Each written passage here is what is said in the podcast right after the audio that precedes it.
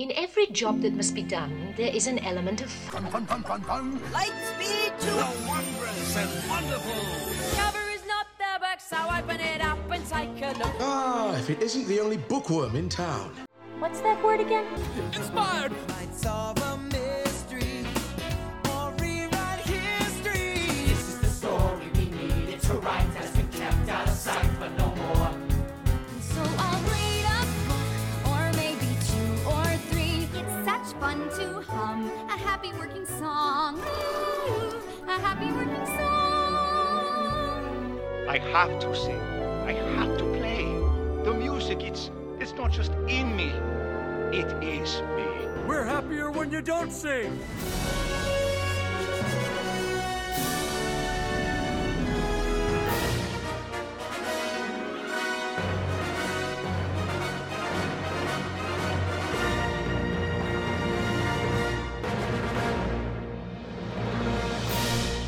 Welcome to Notably Disney, your ultimate podcast covering Disney music and books.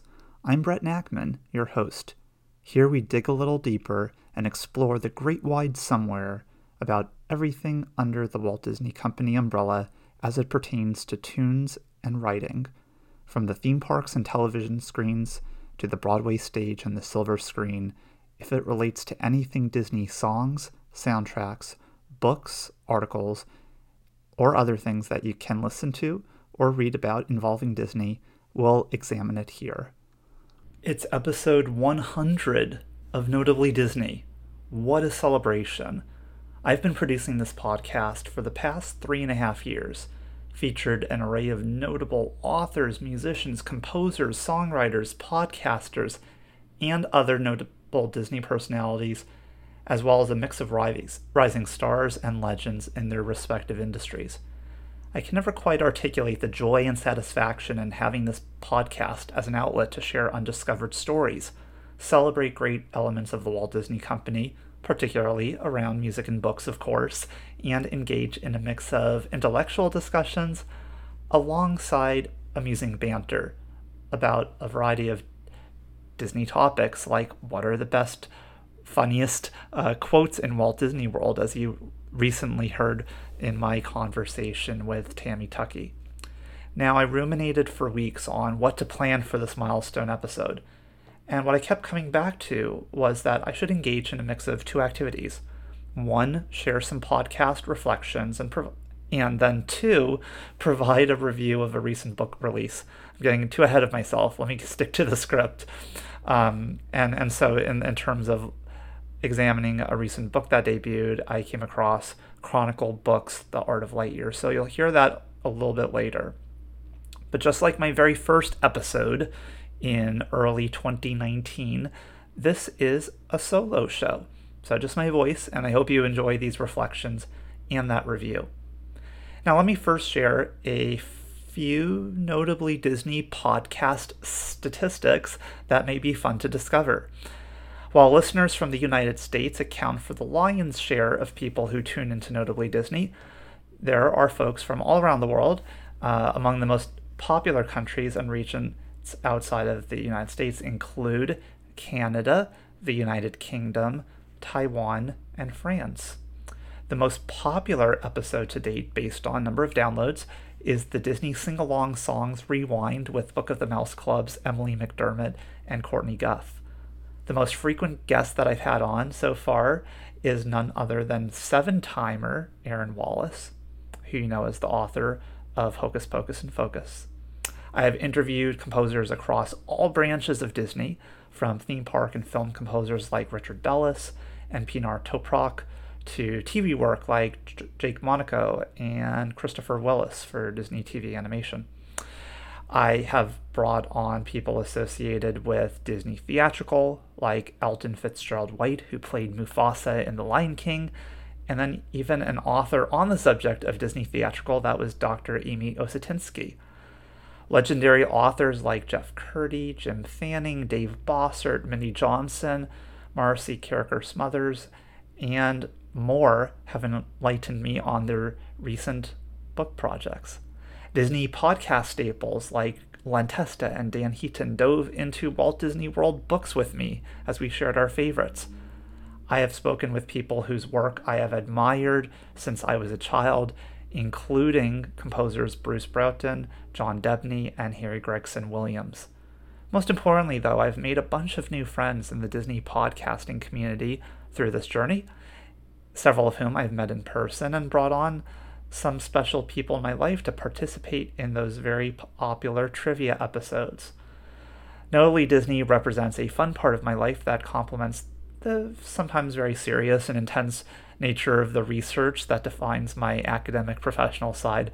And of course, you know that I bring in some of that quality into the podcast at moments, but it's really just so awesome to tap into my Disney knowledge, fandom, critique, and interview skill sets through this space. At this point, I wanted to share a bit of the origins of the podcast, how it's evolved, and maybe think about what's next. So if you listen back to episode one, you will get a little bit of context to who I am as a Disney fan, lifelong, of course, uh, someone who's been able to tap those interests in a variety of ways, from writing for entertainment websites for uh, about seven years, um, and that preceded my uh, time in developing this podcast. Uh, it extended to actually writing trivia cards that were used in the Disney Pictopia board game, which was quite the unique opportunity, to say the least. Um, I've I've really engaged with Disney in a variety of ways, even if not officially, um, but it's been really, really cool to be able to lend my insights and perspectives uh, and knowledge uh, across different platforms over the years. And in that way, the you know the age of the internet and social media has been such a blessing for so many of us. Um, it also becomes challenging to be able to disaggregate what is information that's verifiable and uh, completely accurate versus speculative. And and that has been a tricky space to navigate as, as a consumer and a producer uh, in tandem. But what really amounted to me developing this podcast, and if you listen again to episode one, um, all the way back, you would get that uh, context of that I just wanted to do something new. I had um, taken a, about a, a year and a half absence from writing about Disney online, and I love those outlets. Um, but as someone who writes all the time, given my career as as an academic, I wanted to kind of branch out and do something different, and podcasting seemed like a really viable medium, one that was long established. Um, certainly we know that the earliest Disney podcasts came onto the scene around two thousand five, and some of them still are in existence from those early years. And I was was thinking about, well, in what ways could I contribute to this space? What could I do that's different, um, that really honors my interests and proclivities? Music and books felt very appropriate. I was certainly familiar with and a fan of Book of the Mouse Club. Um, I also didn't want to be too duplicative, even though there are moments when we might interview the same author or review similar titles. Um, and that's where I wanted to bring in both my passion for books, but also uh, Disney music, which may manifest at times on different podcasts, but is not a central theme, so to speak. Uh, so Notably Disney, the title uh, emerged from this notion of notably, uh, a p- play on words, so to speak, with the notes of a book, notes uh, with music. And, and I think there are certain overlaps at times that have been really fun to explore.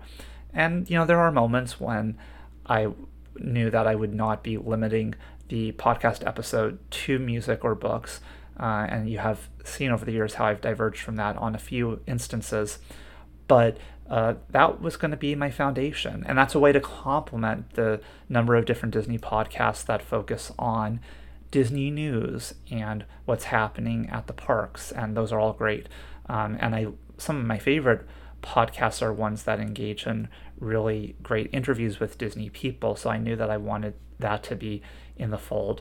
So I'm not sure exactly what my expectations were at the beginning. I knew I wanted to generally produce a couple of episodes a month, and those of you who have listened for a while know there were some uh, some months in the uh, first couple of years of the podcast where I actually uh, produced an episode a week. Those were uh, meant to be uh, limited instances, but uh, that has enabled me to reach this one hundred episode milestone at this point, Um, had it not been for that, we would probably um, only be in the seventies. Uh, so it's been really cool to have been able to develop so much. Um, I knew I wanted to do interviews. I knew I wanted to bring on other podcasters. I also knew that it would be difficult at times to secure people, especially if I'm not necessarily a known quantity or or someone who's uh, perhaps as well connected as certain other folks in the Disney community, those who have been uh, you know, filming YouTube videos in the parks or already have had uh, very popular Disney blogs or podcasts. So um, in some ways, I felt like I was entering this space as an unknown, and I still feel like, um, you know, this is a, a, a very crowded space. But I was excited to do this for myself, and if other people uh, enjoyed it or listened to it or or could get something out of this too, that would be great. And for me, I knew interviews would be a, a really viable mechanism because that connects back to my journalism background, and it honors the fact that there are a lot of great people in the world of Disney whose stories and experiences have not always been highlighted, or certain aspects have not been explored in as much depth. I also wanted to play into that uh, idea of covering fun topics that relate to music and books. So the earliest episodes of Not- Notably Disney, I was really just reaching out to, um, you know, some various people whose work I had come across or been familiar with. So like Maxwell Glick, I watched his YouTube channel for a while. Um, uh, I was, uh, I've been good friends with a great podcaster and writer, Trent Vactor, for a number of years. Star Wars has been his bread and butter, and so he was my very first guest as we talked about uh, our top ten Star Wars film score tracks, and that was a really nice foundation to build upon. Um, it was very soon after that that I was interviewing authors, like I mentioned Doctor Amy Osatinsky earlier. uh, Chris Lucas Uh, had was just debuting his top Disney book review, and uh, it was episode nine when I brought on uh, Emily and Courtney from Book of the Mouse Club uh, as we covered the Yesterday's Tomorrow book by Don Hahn. Uh, we did a book review of that, and that uh, established a really uh, nice podcast podcaster friendship, um, and I've gone to meet uh, Courtney in person. I've talked with both of them a number of times. They've been uh, guests Uh, many a time on the podcast. So it's been really cool um, to really establish uh, myself in that space and getting connected with other Disney podcasters. And Lentesta was uh, definitely a, a, a big win for me to be able to get him on, and a very uh, wonderful person, very informative and, and very gracious too. Um, and that's been definitive of so many people who have been on the podcast, just very giving of their time and interested, and often saying, well, that's a good question, or I haven't been asked that before, which is gratifying for me.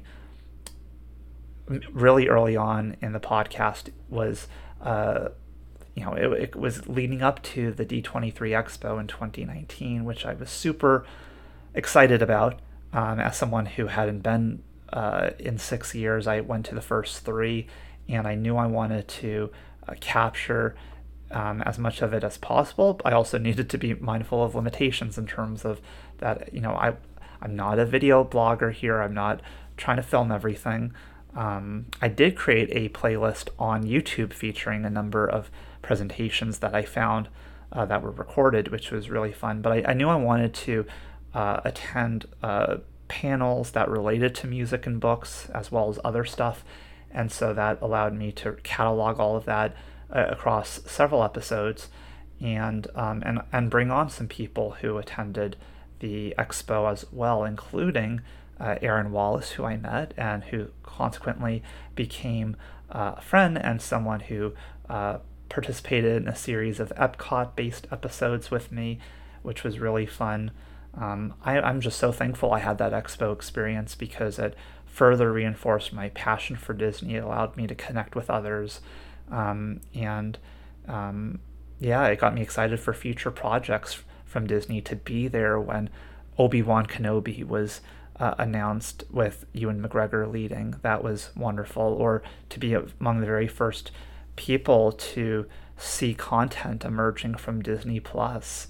uh, and and hear about the future of the Disney parks. Uh, I it's hard to describe that feeling. It's one thing to see it uh, on you know on your computer after the fact via videos, but to be in a room that's just so energized by the release of information, it's it's really indescribable. And hence it makes me disappointed to not be able to attend D twenty-three Expo um, this September, because I've loved the event, um, but I am starting my faculty career right now, um, getting resettled. So unfortunately, I will be uh, consuming all of it as an eager viewer from afar.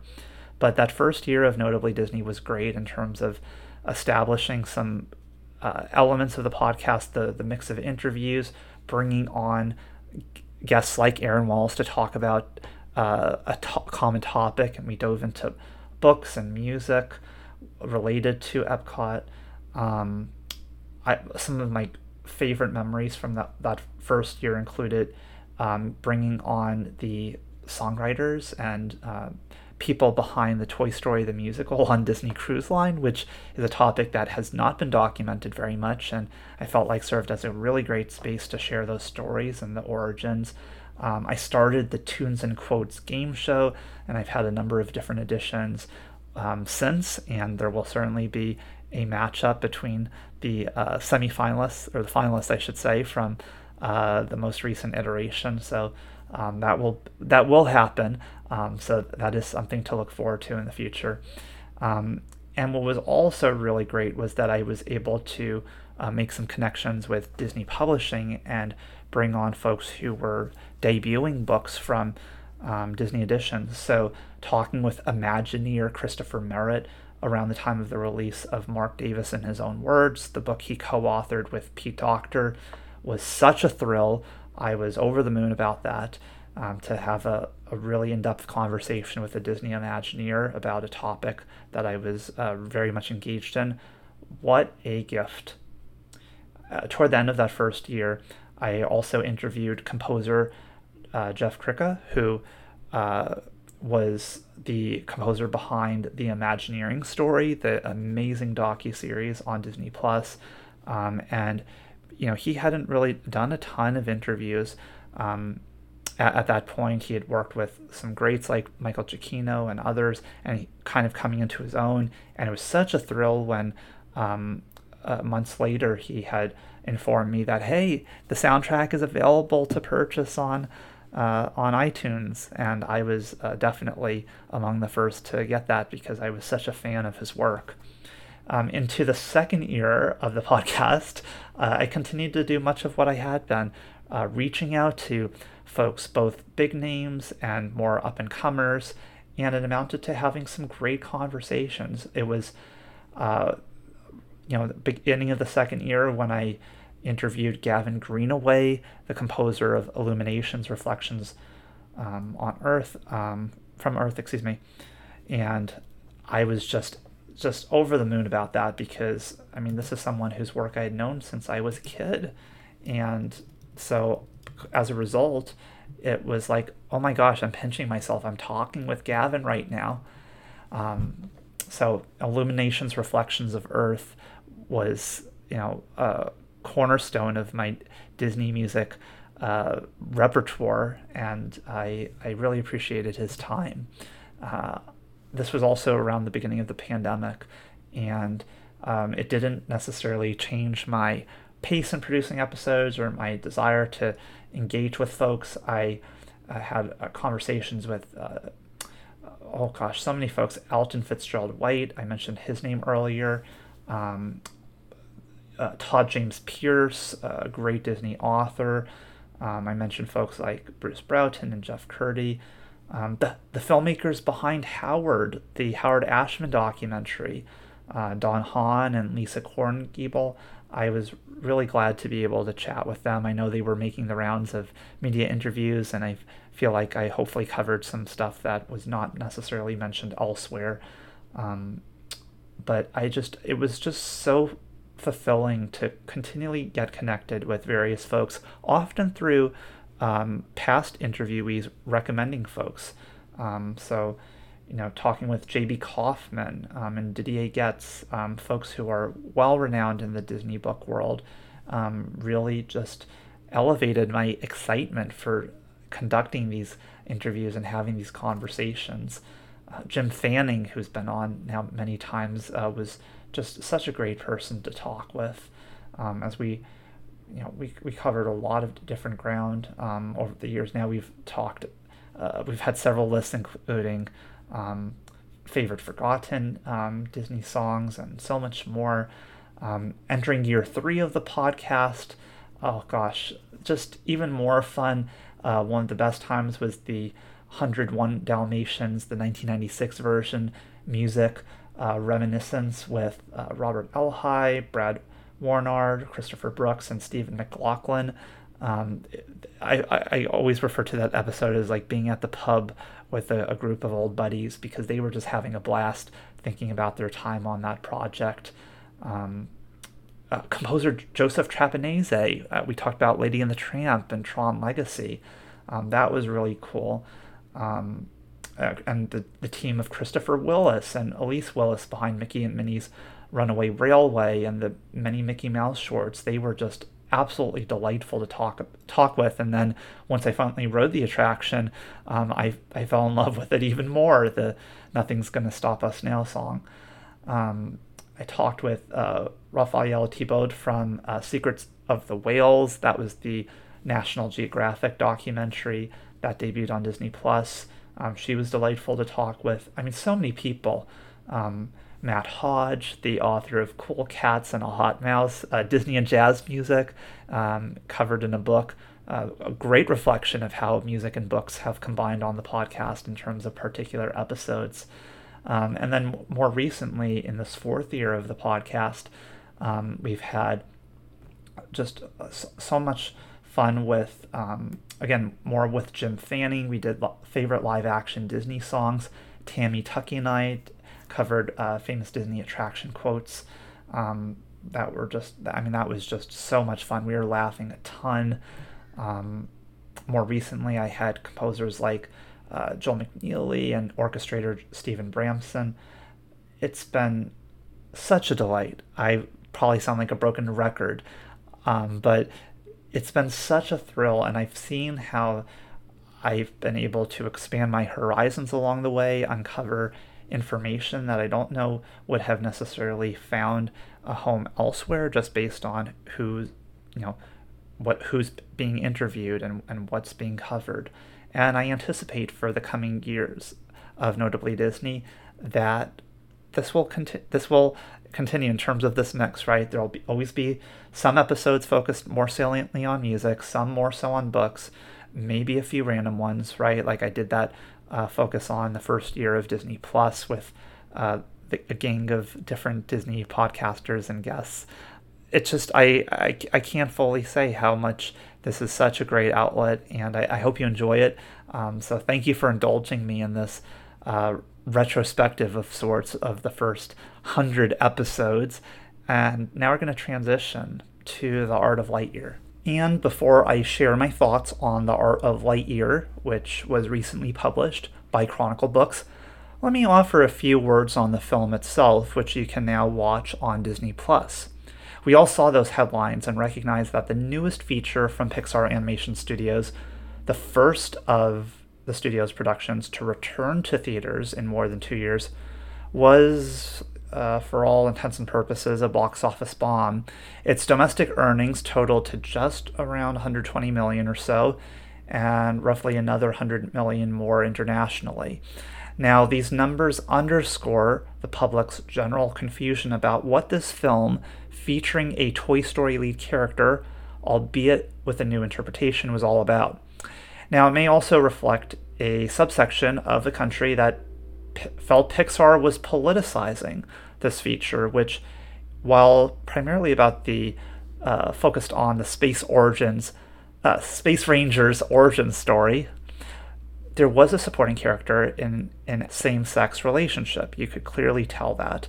Now, one could contend its box office numbers were also paltry due to being sandwiched in between surprise mega blockbuster Top Gun Maverick, and the final installment in the Jurassic World franchise. No matter how you justify it, for these reasons and perhaps others, Lightyear just failed to land an audience. And it bothers me that we commonly saw those news stories related to the Alicia character being in a sex, same-sex relationship, that, oh, you know, it's perhaps not doing well because Top Gun Maverick's been such a hit and people are just seeing that, and maybe similar audiences would be seeing Lightyear.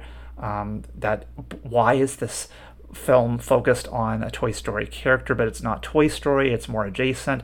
Th- these were all very common critiques, and I, I think it's, in, in many ways, these are all kind of invalid. Yes, there are some people who uh, who may have some, you know, homophobic perspectives and may not see Lightyear because of that. But I would I would hope that that's a very, very small um, subsect of the American public. But we know that there is a lot of, um, you know, unfortunate um, animosity and, and hatred toward uh, minoritized individuals. Um, and wow, Lightyear was such an achievement for that factor, and also having a racially diverse cast, much more so than we uh, have seen before. Um, I also would say that, you know, I think box office expectations were very high because it's related to Toy Story, even if not Toy Story, and that franchise has continually performed very well at the box office, um, with the more recent installments each earning more than a billion dollars worldwide. So of course people are thinking that, combined with a Pixar film returning to theaters, of course this is going to do fantastically. And, you know, why were so many people confused about what this movie was about? I felt like it was pretty straightforward. There's even a little title card at the beginning of Lightyear that indicates that this is the movie Andy would have seen that inspired him to want to purchase the Buzz Lightyear toy. Um, but for some reason, the, the marketing didn't quite make that clear enough. And, you know, I feel like these three topics were so relentlessly focused on as reasons behind Lightyear's dismal performance. And sure, perhaps those could have been part of the reason why, but sometimes there's not any rhyme or reason. It's just unfortunate that it failed to land an audience. Um, but let's focus on how the film itself is a bit of a departure fr- from the studio. Um, it, it relies on emotional manipulation in the best way possible. Pixar is known for that, and perhaps manipulation is a bit of a strong word, but Pixar knows how to uh, wring out our emotions. Um, and, and it boasts stunning animation. That is, uh, I think, a trademark of Pixar, constantly raising the bar. But where Lightyear shifts gear is taking what I would say is a much darker and more serious tone than typical Pixar fare. Now, some could contend that recent features like Soul and Turning Red were more aligned with what adults may find uh, entertaining compared to children. Um, Lightyear offers a cerebral tone in tandem um, because it poses some existential questions about one's purpose and how you deal with regret and mistakes. And you know, I feel like Pixar has been kind of edging in this territory of catering more for uh, adults um, in in terms of the, the messaging and um, some of the themes and how it all plays out. And I feel like that it's just, uh, it's encouraging and it's positive. We need to see a variety of fare, from the lighthearted to the more serious. And the, you know, But the Buzz Lightyear character, he feels immense guilt for his career mistakes, having cost a whole community to colonize on a desolate p- planet. And through employing various attempts to rectify those errors, he ends up engaging in a series of leaps forward in time, which compromises the relationships he has and a sense of stability. These are deep themes, to be sure, and the narrative captures the anguish that this test pilot faces. His cat robot companion, Socks, arguably the breakout star of the film, offers necessary comic relief in the midst of Buzz's trials and eventual quest with a brigade of haphazard honorary space rangers. The film inspires viewers to contemplate the impact of their decisions on others, as well as the idea of the grass not always being greener on the other side. And Lightyear's landscape is generally bleak, and it's absent of the dazzling array of colors that mark many Pixar features. So think about Finding Nemo and the Toy Story films. In many ways, it feels aligned with another space picture, WALL-E, which was uh, a more serious film for the studio at the time.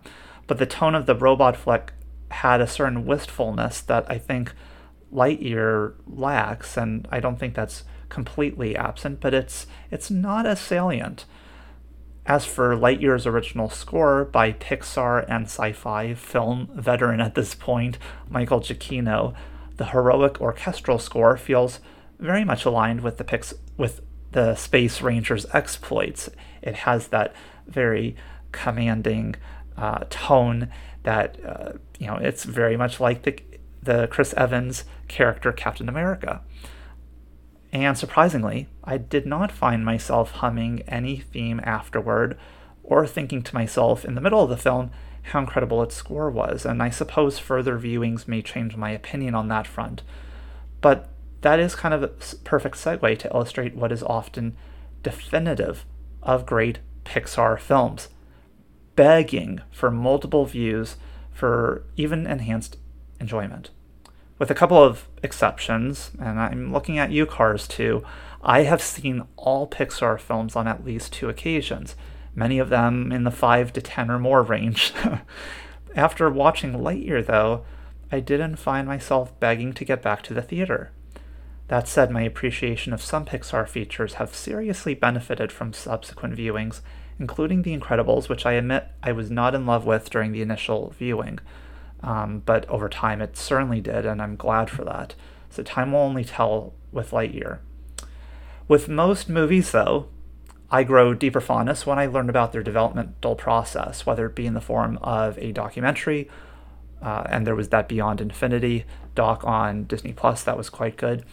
Um, and it may also come in the form of a book like what I'm reviewing today. So let's transition to The Art of Lightyear, which uh, comes from Chronicle Books. That's Disney's long uh, go-to publishing outlet. Um, it's not owned by Disney, but Disney works with them quite a bit, and they publish art books based on their animated releases.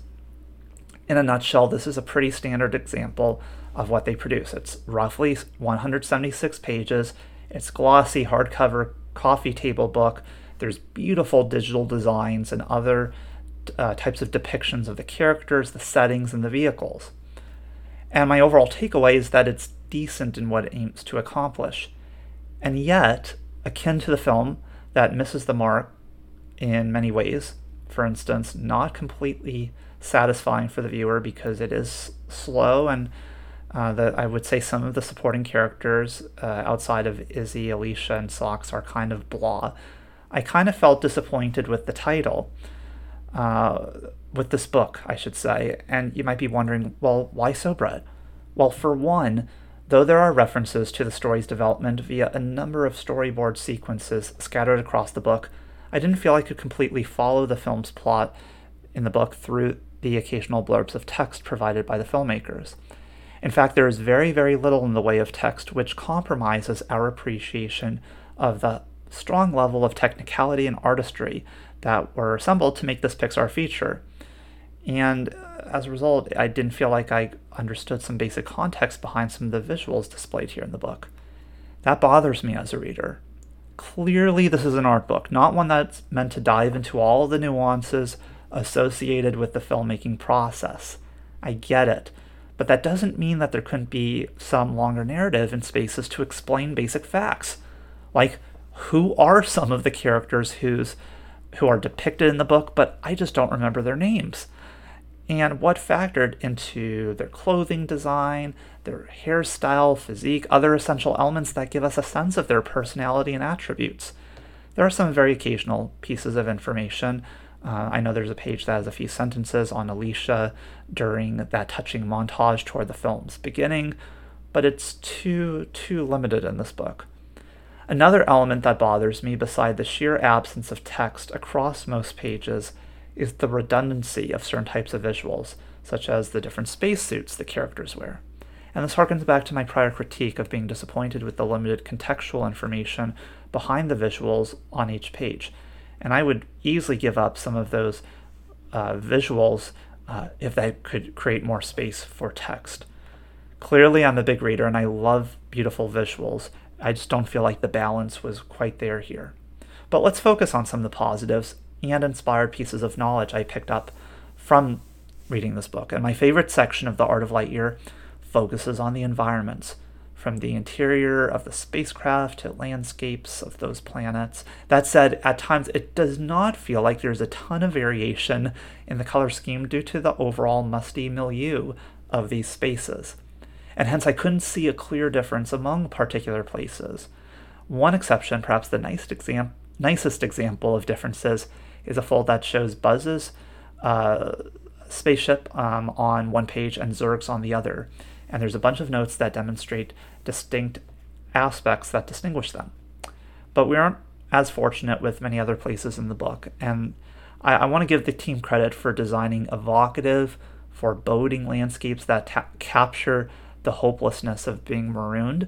I just felt like that as a reader, someone consuming this, there was not as much variety um, to fully appreciate um, the uniqueness that some of these landscapes may have offered.